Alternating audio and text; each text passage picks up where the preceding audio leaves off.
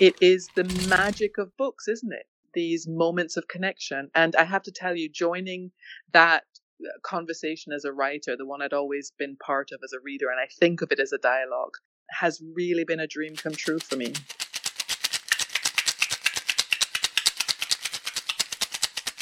Welcome to Drinks with Nick. My name is Nick Petrolakis.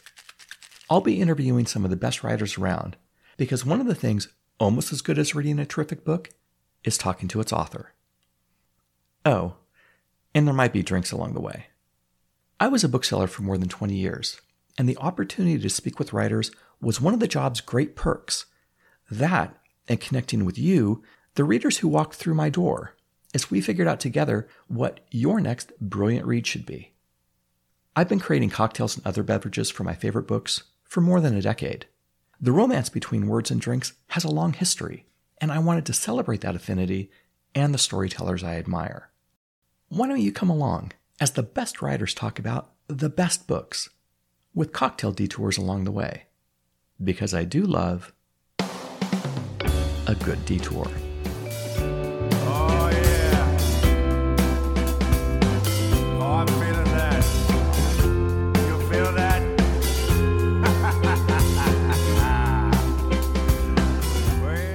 I'm excited to launch Drinks with Nick by talking with Sara Collins, best-selling debut author of The Confessions of Frannie Langton. It's been raved over by Margaret Atwood, is being adapted for television, is winning awards. In other words, it's accomplished quite a lot in its short life. The novel begins in April of 1826, and Frannie Langton, former slave in Jamaica, former servant in London, finds herself on trial in the Old Bailey. She stands accused of murder the bloody slaying of both her employer and his wife. The novel is Frannie's confession, but you'll be surprised to read what it is she finds herself and her time guilty of. Surprised again as Frannie reaches across two centuries to speak directly, intimately, of our own trying times. It's a page turning mystery, a love story, gothic in its details, and expertly crafted it was easily one of my favorite books of 2019. When Sara Collins and I spoke, I was outside of Boston and she was in the Cayman Islands. We were in the middle of the summer's lockdowns necessitated by the threat of COVID 19. Sara had been visiting the Caymans where she was able to spend time with her father. Sara's visit, though, was interrupted by the quarantines. So, what did that mean for her? So it means that I am um, stuck, if one can be stuck in the Cayman Islands. And actually, uh, we were declared COVID free here four weeks ago because, but you know, it's good and bad. It, we're COVID free because the airport's essentially locked. Right. They only allow um, evacuation flights and emergency, you know, returning residents, and there's a strict quarantine. So there hasn't been a transmission for two months, but it does mean you know we're stuck. Right. we're i can't can't get back home. But uh, life is normal. So it's very eerie because you know we we get the news obviously and see that things haven't really changed for people in the UK or in America. But here you know we're not even there's no need to wear masks or to socially distance oh my gosh. to change anything at all. Yeah so it does it does feel a little bit like we are just not part of the same planet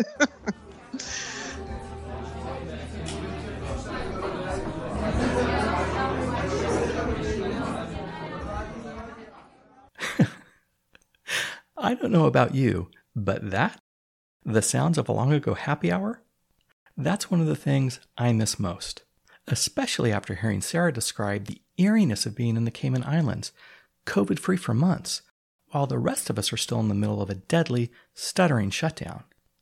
If we could join that happy hour, I'd do so with a drink in hand, one I made using ingredients Sara included in her novel. A cocktail was first defined a few hundred years ago as any stimulating liquor mixed with sugar, water, and bitters. That's it. And Sara gave me all those fixings inside the Confessions of Frannie Langton. So let's wade into a happy hour of our own devising and mix up something special together.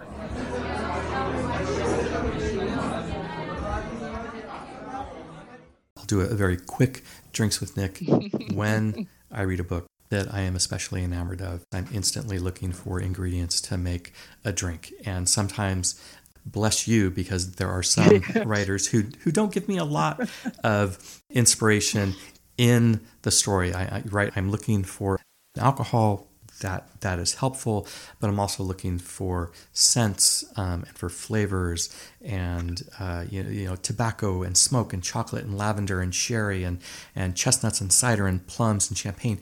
And you gave me all of that. Well, it's a Jamaican um, book, so you had the rum for a start.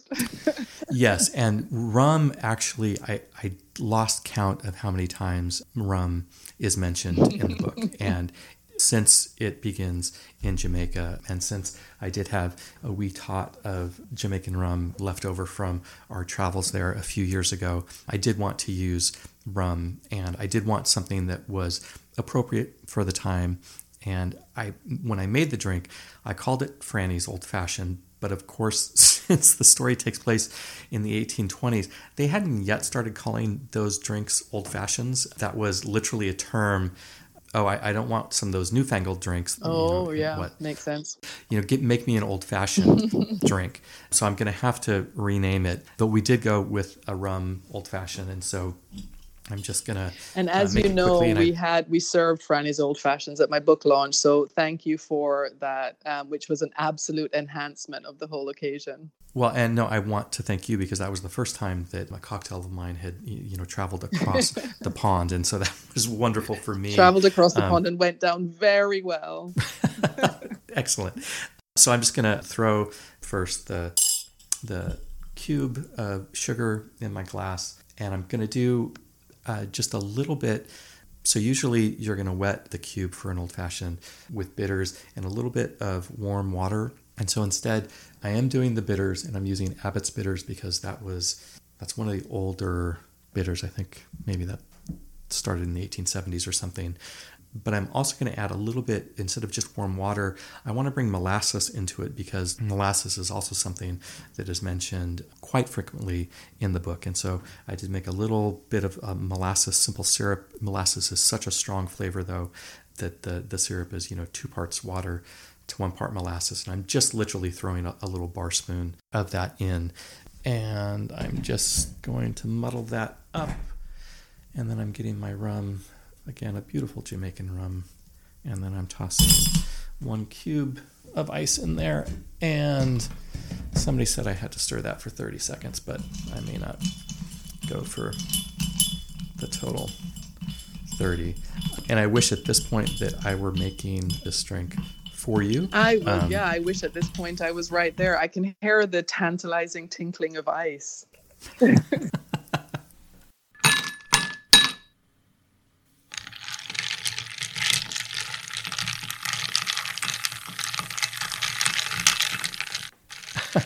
Oh, I forgot to remind Sara that the garnish for her drink isn't what you usually find in an old fashioned a slice of orange zest. Instead, I use a candied orange peel because there's this moment during her trial when Frannie's commenting on how crowded the gallery is, and then she notices that many of the onlookers are snacking on the candied peel of oranges. It's such a quiet but delicious detail that I had to use it.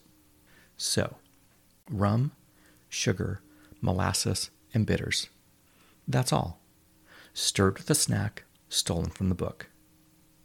Now that we have our happy hour well underway, let's get back to our conversation with Sara Collins about the Confessions of Frannie Langton.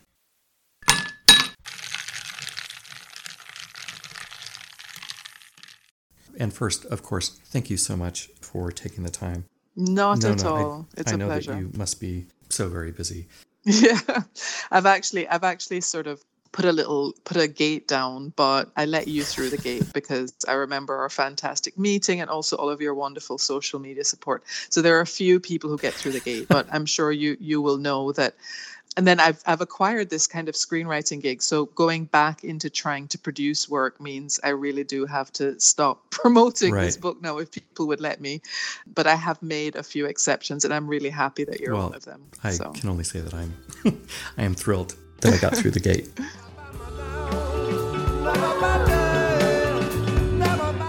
One of the things that I wanted to talk about was just the acclaim that you've received. First, Oprah reaches out. Then you had that wonderful quote from Margaret Atwood where she tweeted out how the book was elegant and tough, and it was the wide Sargasso Sea meets Frankenstein. You know, you had the Guardian saying that you know here's a star in the making. Then the the wonderful Costa Award, the first novel award, which yes. only people like Jeanette Winterson, Rachel Cusk, Zadie Smith have won, and now it's being adapted for television. I mean, you're you're in your garret typing away.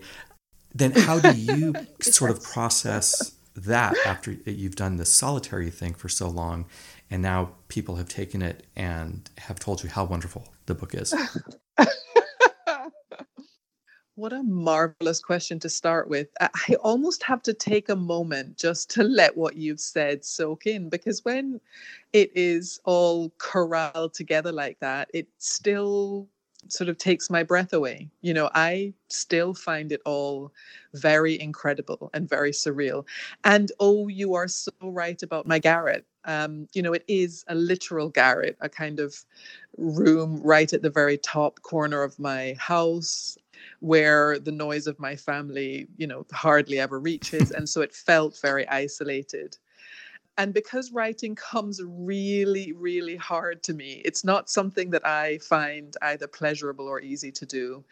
I was trapped in that garret. I became really obsessive about writing the book, but also the more I wrote it, the more I recognized how beyond me it was. So it required more and more work. And it took just under two years to write. And about a year and a half of those two years was almost complete isolation, doing nothing but writing, sleeping, eating. I would not recommend that to any aspiring right. writers for all kinds of reasons. But it felt lonely and it felt like something that I was doing with very little expectation that it would pay off. So I do keep joking with my family and friends that, you know, it was either going to go one of two ways. Everyone was going to say, well, she's completely nuts. you know, she spent two years like some kind of cloistered person and absolutely nothing came of it or I was going to look like an absolute genius. Like, well, I knew all of this. Of course, I knew Oprah was going to be calling. Well, I mean, um, but the, the point is connection. Sure. Uh, the point is that um, I'd always been a reader. I fell in love with books really early. Books are my lifelong love, my absolute obsession, and they have saved my life and shaped it. And I felt strongly, and I have felt since I was very young, that I could join the conversation from the other side, that I could write something and I had something to write.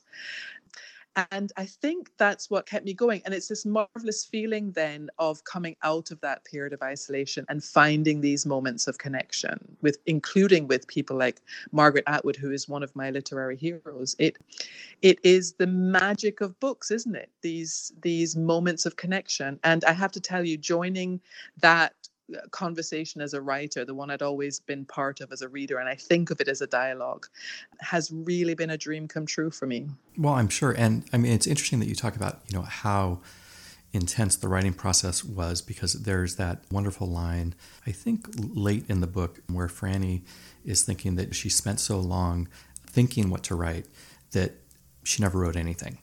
And for some yeah. writers, right, I think that's the that's the trick writers write. And so the fact that you put yourself in that chair for so many hours every day. And again, how long was that first period?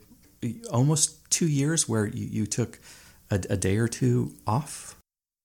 Yeah, I had, I can still remember the days off. um, there was there was only one complete day off and then the others you know as a sort of uh, adding together half days even when we were on holiday, I, I still haven't been forgiven by my family.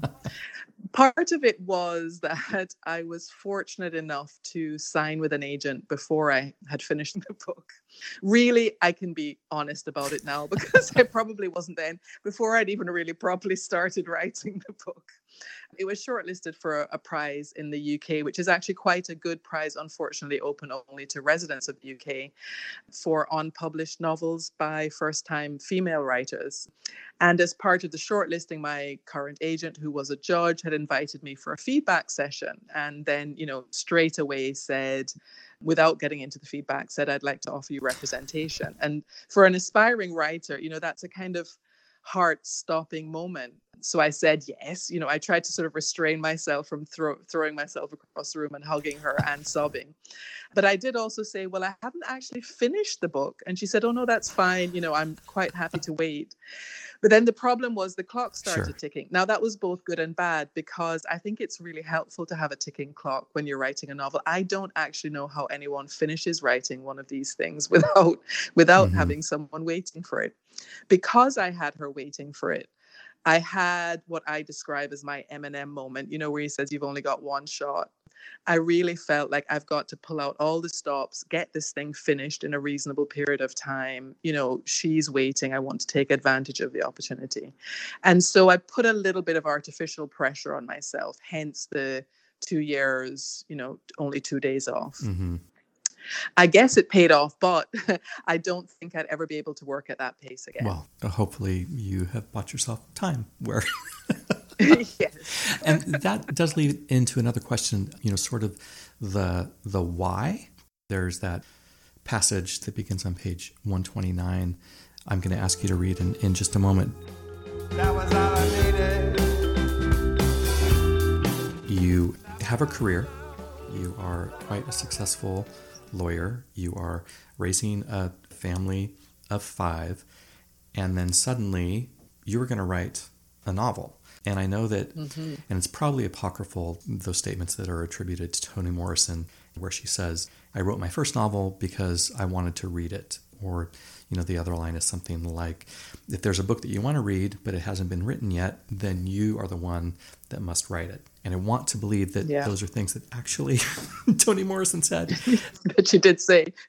and and so it's just I'm sort of curious that you have this one life that you are fully entrenched in and are quite good at, and then you pivot. Mm-hmm. So I, I'd love for you to you know reflect on that, but then also if I could twist your arm a little bit and read that passage would be great. I'll read the passage first and then we can sure. reflect on changing your life and pivots. There's a connection, it ties together. just having a look, just finding it. I coughed. I couldn't speak about paradise, but I couldn't be silent either. Books were my companions, I said at last, raising my voice above the wind sweeping the leaves and her skirts. And I am grateful I could learn something, no matter how I came to do so. It was a way to know that lives could change, that they could be filled with adventures. There were times I pretended I was a lady in a novel or a romance myself. It might sound foolish, but it made me feel a part of a world that otherwise I could never belong to. I just love that. And I'm wondering how much at that moment is Frannie speaking and, and how much is the author speaking? That's such a good question. I mean, Frannie is, I would say, almost zero parts Sara. Certainly, the potentially murderous parts have nothing to do with me. um, but if there is a kernel of Frannie that came from me, and I think that there always has to be a kernel of a protagonist that comes from authors, but we're really cagey about admitting that because you know our protagonists, if they're interesting, are going to be doing all kinds of dastardly things. but if there is a kernel of her that came from me, it is this idea that she was raised by books somehow and that books have been her companions and also that from books she shaped her sense of the potential in herself and in life, and that she wanted more than her circumstances. She, eh, it, she has in common with one of my favorite protagonists this idea that um, books somehow directed her and, and That's um, Jane Eyre. Mm-hmm. Um, you know, she, Frannie shares a lot of Jane Eyre's DNA, and then I think I share a lot of Jane Eyre's DNA. So it's all you know. There's there's no coincidences, and it's why I wrote a novel. It, in a way, this novel is a bit of a, a reflection on my own love story and what reading did for me, but also, and more I guess more to the point, it's a reflection on what I would have lost had I been in the position of someone like Frannie, you know, born a few hundred years ago mm-hmm. when I didn't have the opportunity to learn and to pursue a profession and to find some kind of outlet for my own intellectual um, uh, abilities. And, you know, going back to what you said about Toni Morrison, I hadn't seen a book like that. Mm-hmm you know, I, have said a lot on the road promoting this book that I, you know, here I am in the 21st century, a Black woman writing historical fiction. Everyone assumes I'm going to be dealing with slavery. I really didn't want to. I, I um, you know, fought against the idea for a long time. But then I realized I wanted to tackle an aspect of it that I hadn't seen tackled before. And that was this, this sense of loss. It's not about the physical suffering and the things that we've almost some come to as cliches of slavery now, you know, the brutality and the deprivation. But this idea that highly intelligent and talented people uh, would have been prevented from finding uh, a way to express that. It goes back to something that Alice Walker said in that marvelous essay of hers, In Search of Our Mother's Gardens. You know, who were the artists in our grandmother's time and in our great grandmother's time? What happened to their art? And then, you know, the answer is chilling enough to stop the blood. Right. It was that that I wanted to investigate about about books, about what books do for you, and also about what being deprived of that will do to you as well.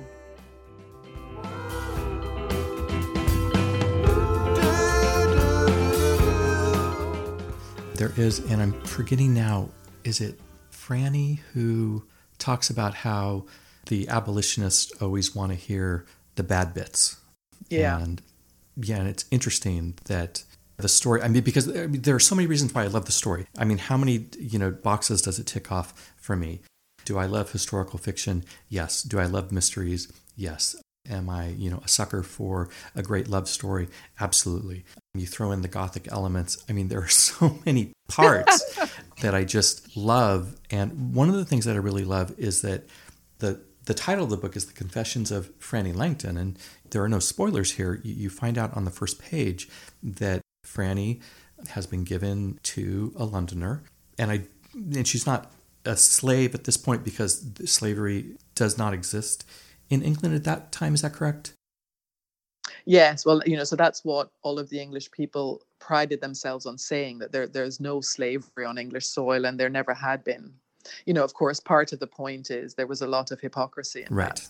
Um, one of the questions is whether she is actually any freer in England than she had been in Jamaica, which is where she's been brought from. And almost less free in, in a very strange way in London. Yes. But but so you, you have your title, The Confessions of, of Frannie Langton, and and the assumption, of course, is oh, so she is going to write her story and she's going to explain the murder. And this is what she is confessing. You flip that on its head, and in fact, she's not talking about the murder at all because it's something that she doesn't remember. And instead, we find out that the confessions are this is a very, very complicated character who has burdens on her soul that she is talking about. And just that, the fact that you did that, I thought was just really brilliant because it did, it, you know, right, it takes the reader, it took this reader at least 30 or 40 pages, and you're suddenly thinking, oh, these confessions are, are very different than what I thought the title alluded to. Yes. I guess it's a little bit of sleight of hand with a murder mystery. You know, I also love a kind of Frankenstein of a book, you know, stitched together from all kinds of different things love story, gothic drama, um, historical, murder mystery. I did want strong narrative thread linking back to the murder mystery because I think uh, you know, quite frankly, and this is not a complicated literary answer, people read books because they want stories. And I don't think I, I'm not the kind of writer who shies away from that because I'm the kind of reader who wants to disappear into a book that, you know, forces me to turn the pages and stay up till three right. in the morning. But I did like the idea of that sort of sleight of hand that you're getting you're getting that kind of story on the surface, but there is a lot more going on beneath it. And as you say, Frannie is complicated. I hope she's complicated in unexpected ways because one of the other things I had never seen was someone tackling in fiction the idea of an anti-heroine in the kind of circumstances Frannie found herself growing up in. So she is in many ways forced, and that's debatable, but let's just say she's forced to become complicit. You know, she and she is bargaining with the people running the plantation where she grows up, not just for survival. She's in a way she's bargaining to thrive. She is taking as much as she can get and she's trying to find happiness in life. I'd never really seen that either. It's not just a question of survival.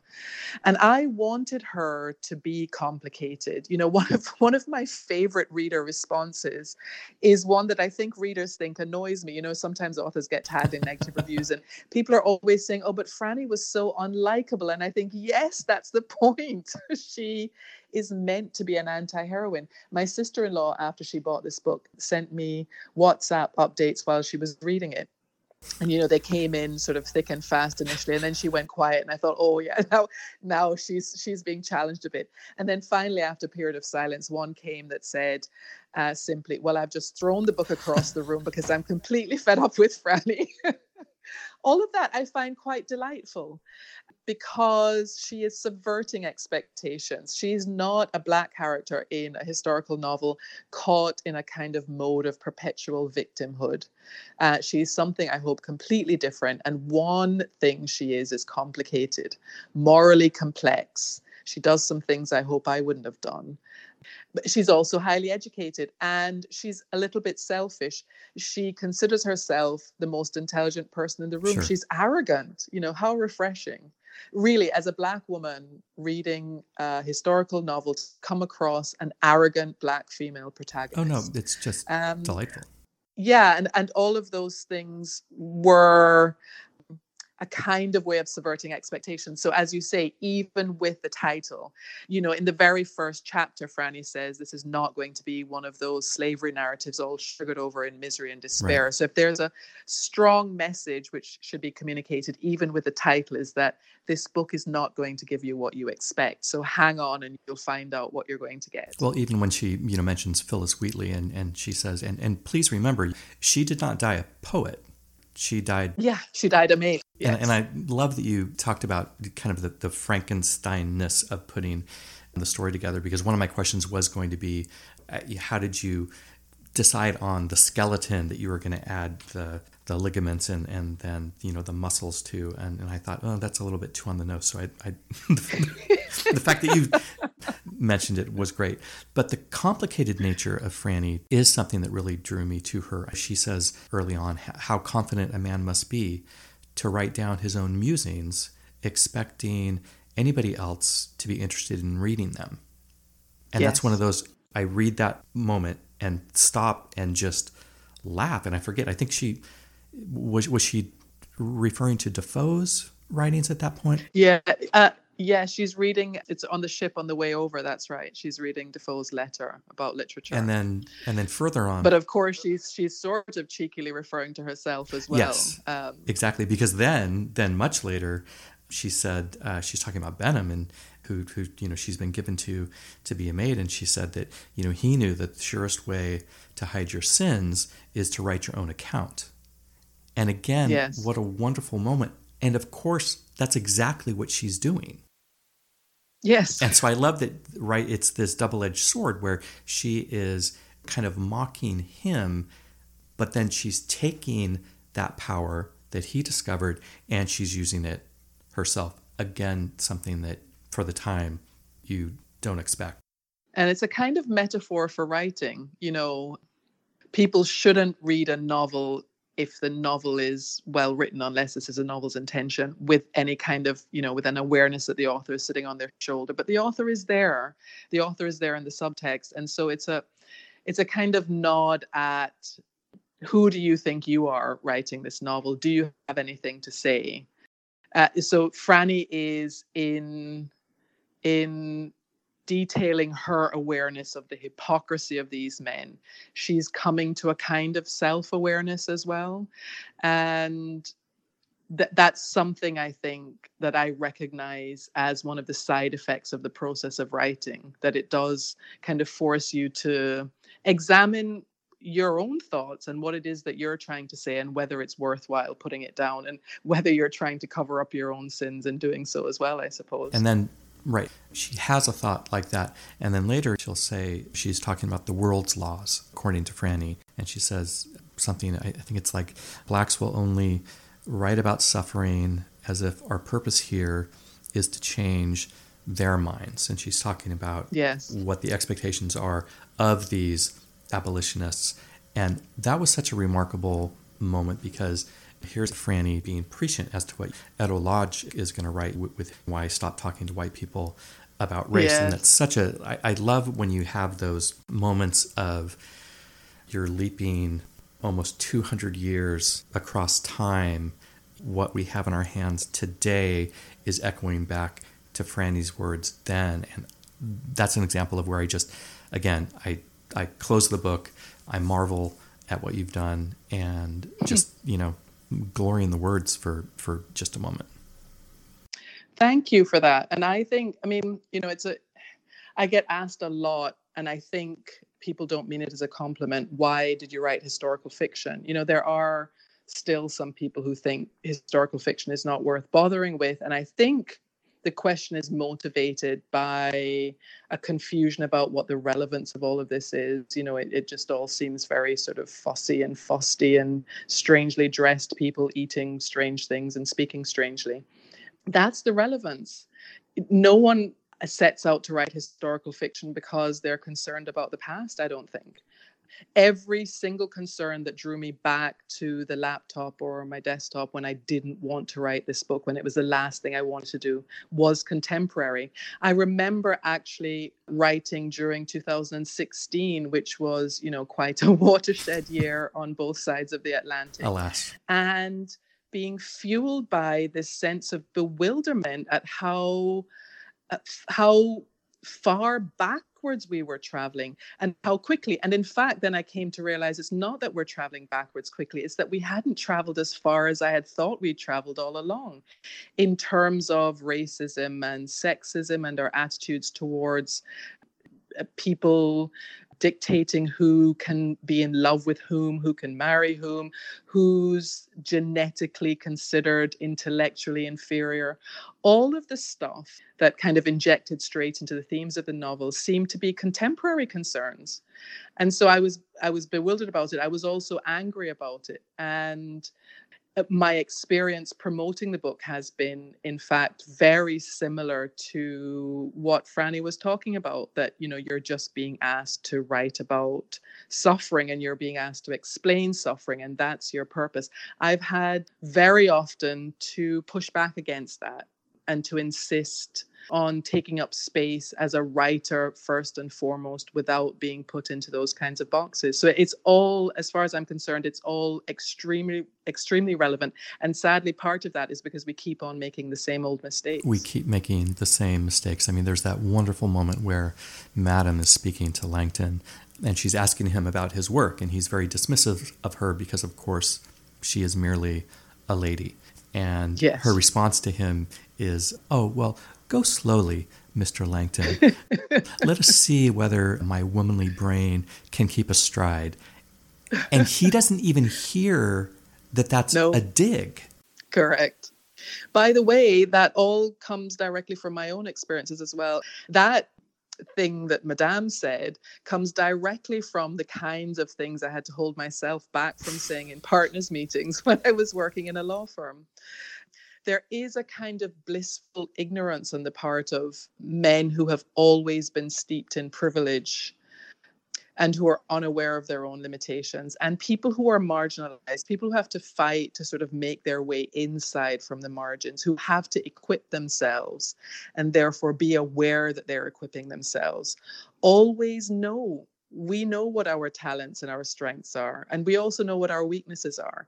But it's a strange kind of privilege for some you know some men the sort of captains of industry and leaders of the world their own kind of willful blindness to their shortcomings I, I had a lot of fun i have to say interrogating all of that in this novel well it definitely comes through and in that way where in this case madam she digs him there but then there's that other moment when Frannie just asking, you know, why are you where you are right now? And Madam says very, very simply, I wanted his fortune, he wanted my looks. Yes. And that's so interesting because she clearly is so intelligent. She is so well read. She puts Langton in his place and kind of dismisses this sort of scientific racism that, that he's invested himself in so easily, but he's not recognizing it and yet you know she's so drawn to just checking out and you know give me more laudanum give me another brandy it, it must be that right? She sees that she's so stifled and so what are the choices? And i love the stark relief that frannie is boxed in in one way because of the color of her skin but madam is boxed in in another way just because right she's a, a pretty bauble Yes. I mean, Frannie is doubly boxed in. At one point, she says, you know, it's impossible to be black and a woman because there's another character in the in the novel, Laddie, who who gains a bit of independence, but is is sort of allowed entree into certain segments of abolitionist society,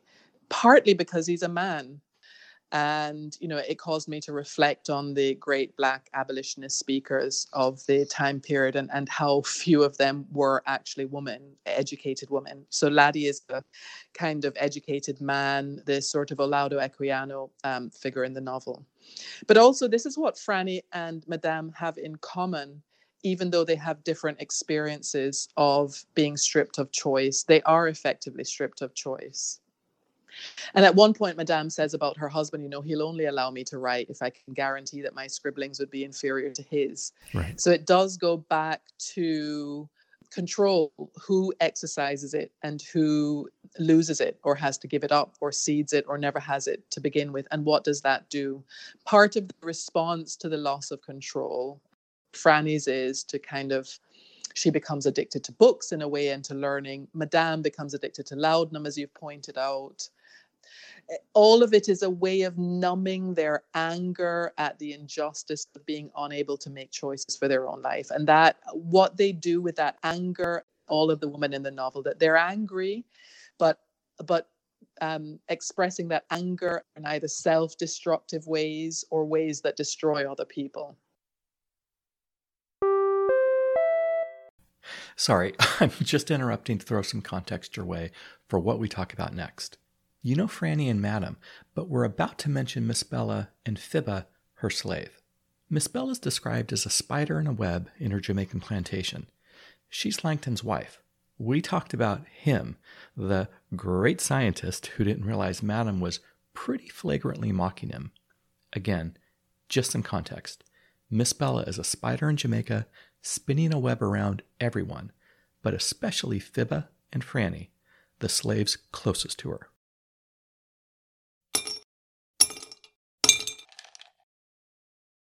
When Phibbah says very early in the book, and she's trying to warn Frannie about Miss Bella, and she says that there's not one thing in this world more dangerous than a white woman when she bored. And yeah. that was another example of you don't understand. In this case, Miss Bella hates the colony where she is because she says it makes us monsters. And so, to pass the time, what is she going to do but just manipulate, in this case, both Phibbah and then Frannie, which is a, a remarkable comment that you're making on this situation two centuries ago. And oh my gosh, how far have we come?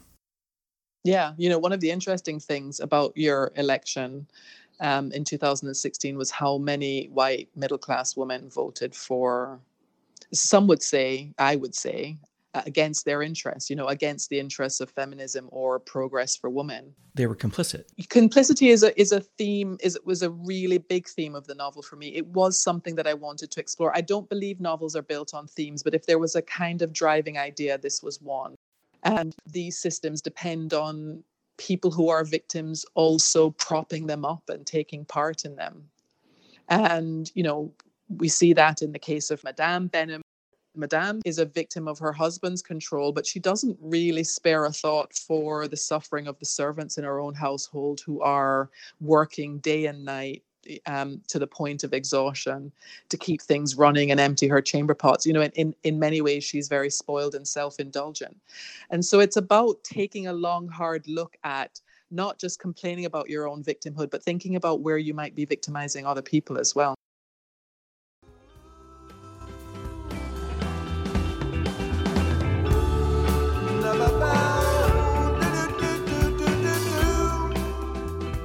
And going back a little bit, where you said that you used your experience as a, as a lawyer, or, or that that experience informs different parts of the book. The I was really interested in the the sleepwalking defense that happens late uh, because you mentioned earlier her attorney, Frannie's attorney, is just saying, just give me give me something that I can save your neck with. I, am murdering your line. No, I, I think you. I think you got the line. I think you resurrected it exactly as it was, if I remember correctly. And there's something that's supposed to happen, and it doesn't happen, and so the lawyer is scrambling, and he comes up with this defense that I think was born in Boston. Yes, is, is that's that right. Correct? The case of Albert Tirrell it was the, it's the sleepwalking defense. So Frannie's lawyer puts forward this defense, which is essentially based on the idea that there is a connection between the effect of large doses of laudanum and sleepwalking, in that it kind of induces this state where you're capable of action but not of awareness, um, to put it simply. And I thought, well, this is all obviously so strange and bizarre and unbelievable that you can only stick it in a novel if it, if it has its if it has some foundation in fact. So I went off looking for. Um, this is one of those cases of marvelous serendipity that happens when you've when you've been stuck in a novel um, so long. It does happen sometimes that you think of something and then something helpful appears to back it up. I went looking for mid 19th century or early 19th century intoxication defenses and found two marvelous cases. One was the case of Albert Tirrell, who had been accused of, I think it was stabbing a prostitute to death. This was a prostitute he was living with and engaged in an adulterous relationship with he was intercepted driving a carriage or attempting to drive a carriage across the border into Canada, I think. So he'd gotten himself quite far away and he'd done all kinds of things which you'd think, you know, required consciousness and awareness, including getting himself dressed, leaving the room, finding the stable boy, getting horses, getting the carriage, etc. But his lawyer ran a successful sleepwalking defense that, you know, he couldn't be guilty of murder because he couldn't form an intention because he had been sleepwalking walking. And well joy. It was just a, a little bit of magic really. I had found exactly what i needed. Well and one thing and definitely the courtroom parts sometimes there are my friends and i call them speed bumps that interfere with that suspension of disbelief that you want to have. And oftentimes because my wife is an attorney if there's a courtroom scene or if there's you know legalese in a book sometimes it's wrong and even i who am just you know on the outside and have you know no personal connection to even i sometimes think oh, you got that wrong. does wrong. your wife do what uh, what i always do when watching tv shows and you know just oh i can't watch this this is just so inaccurate yes and i defer to her in many things but especially all law related matters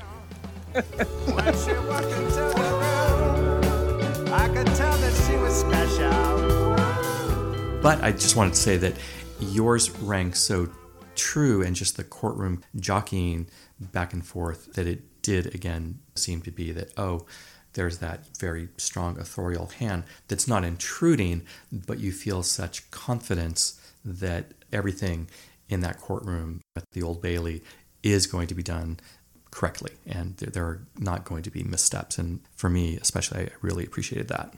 Oh, I appreciate hearing that. In particular, because it is such an unusual defense. I mean, it's obviously one that wouldn't fly now, but we, you know, we forget that back in the in the um, early 19th century, it was all a mix of kind of science and superstition, right. you know, the, and and religion. It all walked hand in hand, and so it, it wasn't so far fetched then, as I discovered to my delight when I found it, you know, a case where where a similar defense was actually advanced. But but you do need, I think, I think it's one of those cases where it helps to have been in courtrooms because you do need that sense. It's sort of an intangible thing really. It's not something you'd get from research.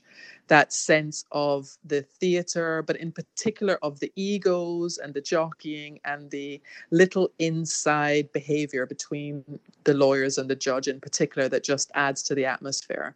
And all of that i have to say even though i transplanted it or transported it over to the 19th century all of that was also heavily inspired by my time in practice. Oh i'm sure. And because so many of those things they are timeless. The ego in the courtroom. Yes. right. That's not something that you is oh that's a 20th century thing and not a 19th yeah. century thing. It's always been here and apparently it never goes away. It never never goes away.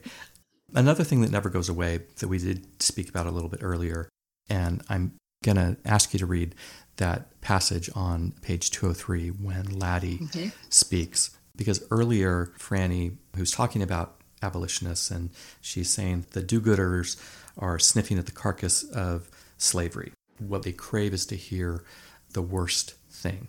And that's another idea that really travels through the book because that happens fairly early on.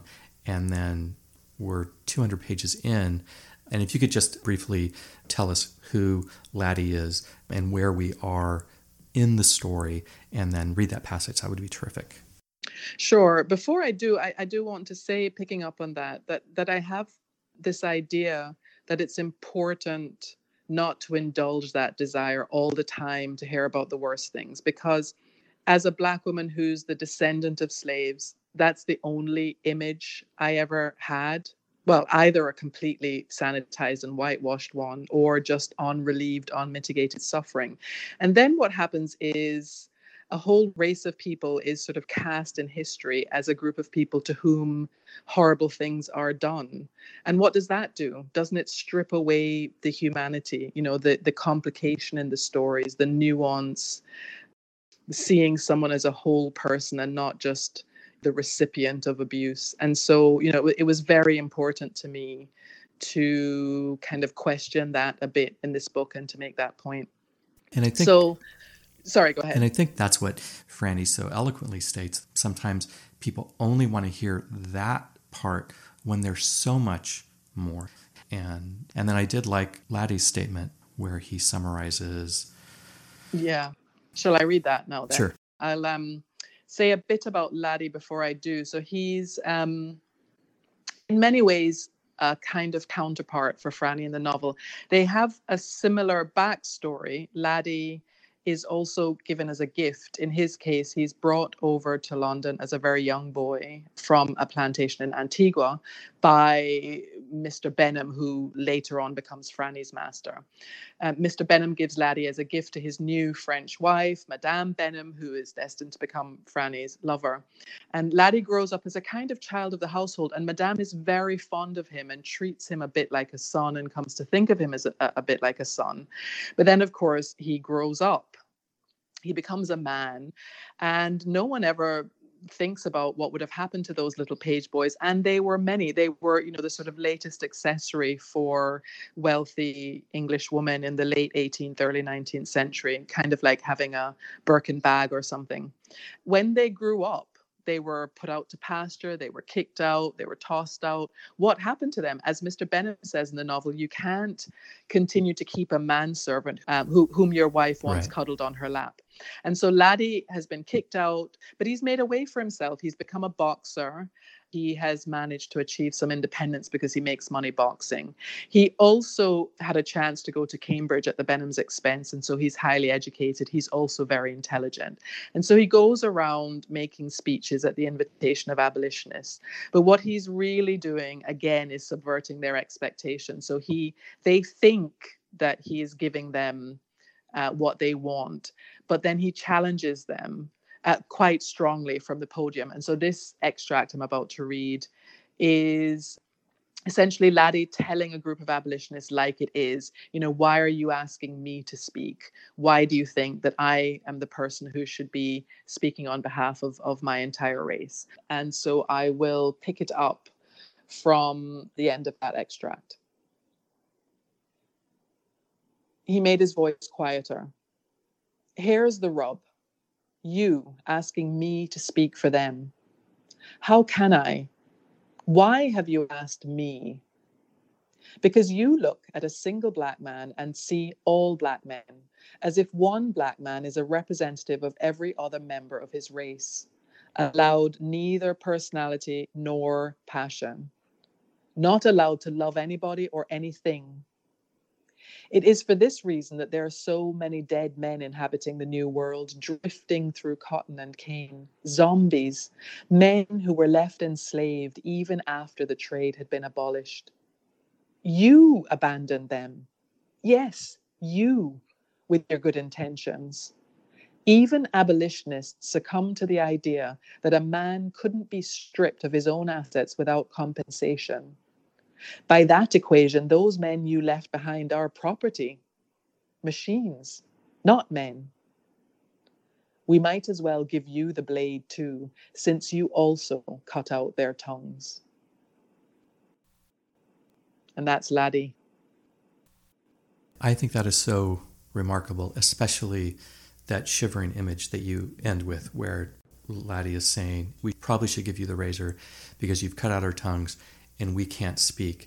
And oh my gosh, 200 years later, yeah. What do we hear? We hear artists and athletes shut up and dribble. Yes. We don't want you to speak of politics. and I just, I just.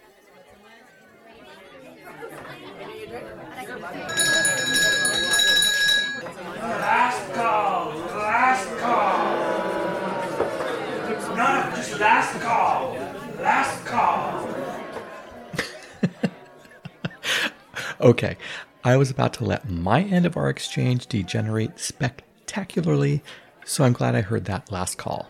It gives me time to ask one more question. Let's get to it.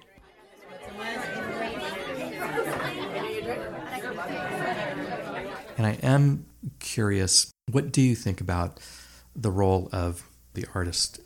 You've written this book, and anyone reading it knows the sort of purpose Mm-hmm.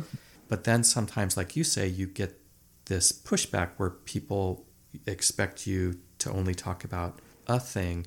And I'm just wondering, how do you view your role? How do you see the responsibility of, in this case, an artist to talk about these? And I'm waving my hand kind of just in the air, just sort of gesturing to the, you know, the fresh hell that has has fallen upon us. And i'm just curious how you think about that. That's a good question. I think the first part of the answer is that the artist has only the responsibility that she assumes. But for me the responsibility i assume willingly is for anyone who consumes the art I create to try to make life bearable. I, I do think that art is a big part of why life is bearable, why we get through it, and how.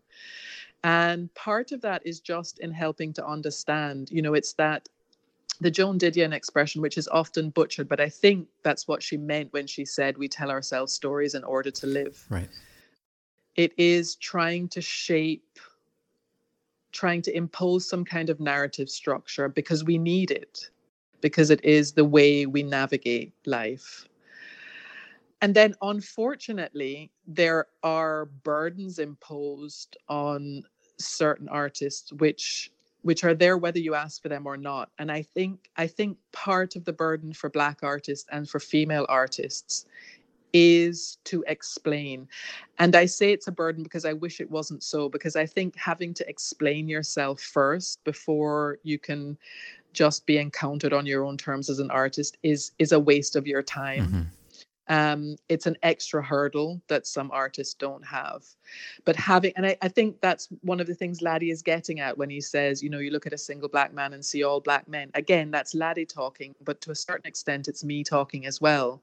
It's me saying, perhaps cheekily, perhaps slightly tongue in cheek, are you looking to me to explain to you what it's like to be black or to have been black because I am black? Um, isn't that in itself reductive? Should that be part of a black artist's responsibility? It's a question. Right. it's not one to which i have an answer but it's one that i think we need to start answering. Because it does mean and i made this point recently on twitter when absolutely horrified by what had happened in the wake of the murder of George Floyd and completely transfixed, as so many people were by the Black Lives Matter protests. And then being asked by so many publications to write about it or by so many outlets to speak about it.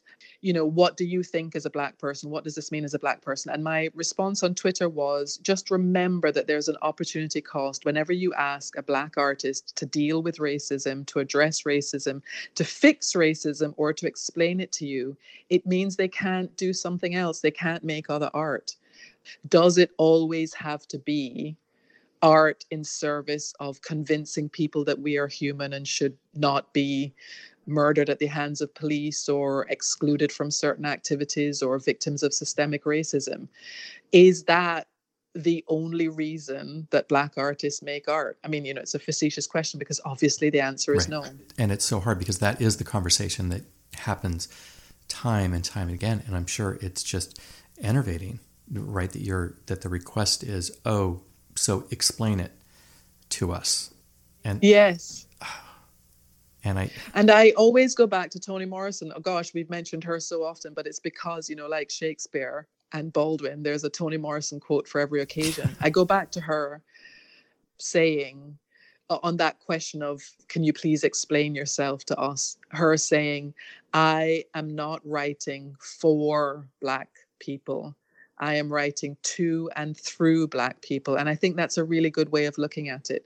It's a privilege to do the latter, and it's a burden to do the former. And, you know, all I can do is, a, you know, I am a Black female artist and i'm very proud of both of those adjectives but but i don't see them as limiting i have to see them as empowering and i bring that kind of attitude to my work and there are so many echoes in your own work callbacks to you just mentioned shakespeare there's a moment, I think Frannie says, life is a brief candle. Yeah. There's another moment where, and maybe it's during an interrogation, but somebody says something like, and what do two women do in a room of their mm-hmm. own? Mm-hmm. And that's mm-hmm. such a lovely reference to one of the greatest writers of the last century, but then mm-hmm. it is changed and turned into what your talking about and and sometimes as a reader that should be enough right? You've done the work right? You've spent the 10 hours a day for 2 years crafting the book and that should be enough. Then though you have half the population saying shut up i don't want to hear you talk about the work and then you have the other half of the population saying explain it to me please. And what a i mean what a what a horrible what a tug of war that you're put into. And the and the artists that have to you know even worry about the art. I mean james baldwin he writes giovanni's room and and yes. and he's told it's the example i always come back to because you know there are no he he wrote giovanni's room and it's a gay love story. And and on the one hand his publisher says to him oh this is going to completely finish you off. You know your audience which is presumed to be black will disappear. And on the other hand people are disappointed because well you know this character isn't black. You know are you writing about a white man? And I always think of James Baldwin writing Giovanni's Room as an act not just of genius, but of bravery for precisely yes. that reason. That was a book that I came to pretty late, maybe 20 years ago or so. A, a very good friend of mine who was a coworker was aghast that, that I had not read, right? I, I read The Fire Next Time and everything else, but I had not read yes. Giovanni's Room. And he literally just put it in my hands and said, we shall not speak until you have read this. But then knowing the backstory, just like you said, you know, the warning, oh no, you can't do this. And then you do it. And how come the race thing isn't? And again, it's just, we ask so much. Yes, it reminds me actually of um, one of my favorite modern artists, Jordan Peele, whose follow up to the brilliant Get Out was Us, which is a sort of more conventional horror movie. Right. And people were sort of twisting themselves into all kinds of contorted positions, trying to find the hidden message about race and what's he saying about race. And, you know, Jordan Peele, I think, said um, openly on several occasions, it doesn't always have to be about race. I know. And, and right. And the expectation is, but. yeah. Doesn't it? Oh, isn't that the you're right. The the, the but corner. you're a black artist, aren't you going to explain race to us and you know how it feels to be black in the world? Isn't that your function? And that's you know, and I don't want to be misinterpreted or misunderstood. It's a privilege to to be a black artist and to engage in what I consider to be our stories. You know, Caribbean stories from the Caribbean, stories about how um, we live in the Caribbean, about Caribbean history, about being a black woman in the world all of that's a privilege. But but the point there's a point about the angle at which you approach it as the consumer of the art and what you expect from that black artist. That's the point i think i'm making.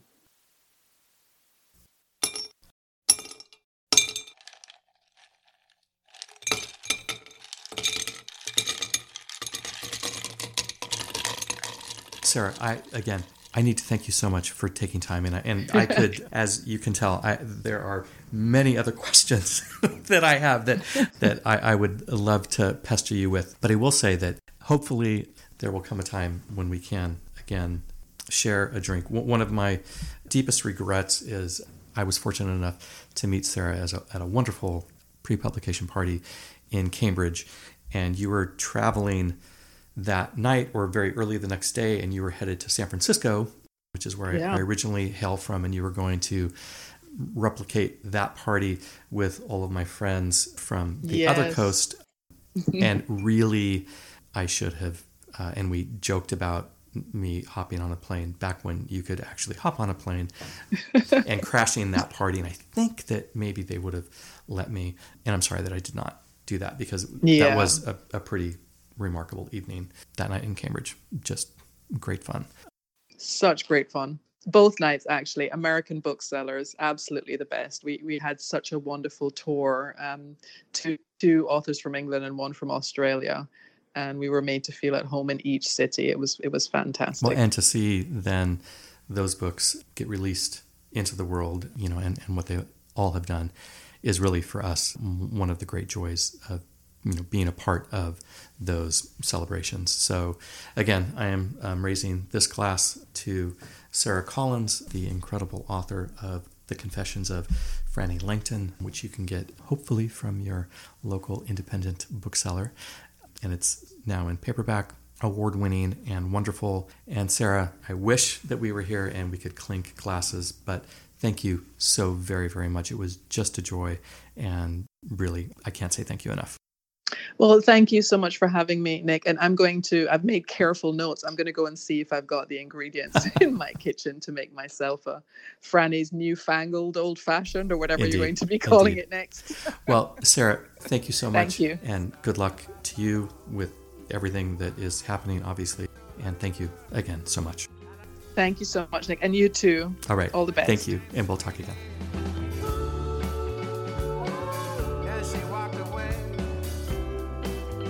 I want to thank you for joining me on this inaugural voyage of Drinks with Nick. A big thank you especially goes out to the wonderful Sara Collins. And of course, to HarperCollins for publishing her book here in the States. To Ann DeCourcy, their terrific sales representative in Greater Boston, who included me in that dinner a year and a half ago. And to Jim Henke, the Harper's rep in the Bay Area, whose dinner I almost crashed. I really enjoy not knowing where a conversation between a reader and a writer is going to go. Here, we started out talking about one book, and then, in a not too long conversation, we ended up referencing Margaret Atwood, Toni Morrison, Charlotte Bronte via Jane Eyre, Alice Walker, Phillis Wheatley, Daniel Defoe, Reni Eddo-Lodge, William Shakespeare, Virginia Woolf, James Baldwin, and Joan Didion. I just love that. I am going to ask two favors. First, purchase The Confessions of Frannie Langton from an independent bookstore. If you don't already have a favorite, why not check out IndieBound to find one near you? Second, I would appreciate it if you subscribed or followed Drinks with Nick. I promise to bring you more great authors and more drinks. Thanks also to the sponsor of today's launch, the law offices of Dean Petrolakis. Yes, Dean is my brother. Sometimes you need a brother to get the ball rolling. Thank you to my terrific producer, Trish McDonald. You made things sound better than they should have. Thanks to the members of Idiot Grins. They allowed me to use their music both coming and going. You can find them wherever you shop for music. Thanks, Randy. And of course, thanks to Karen, Elizabeth, and Christina. They let me hide out in our bar while doing all the recording. I hope the rest of you join me again next time.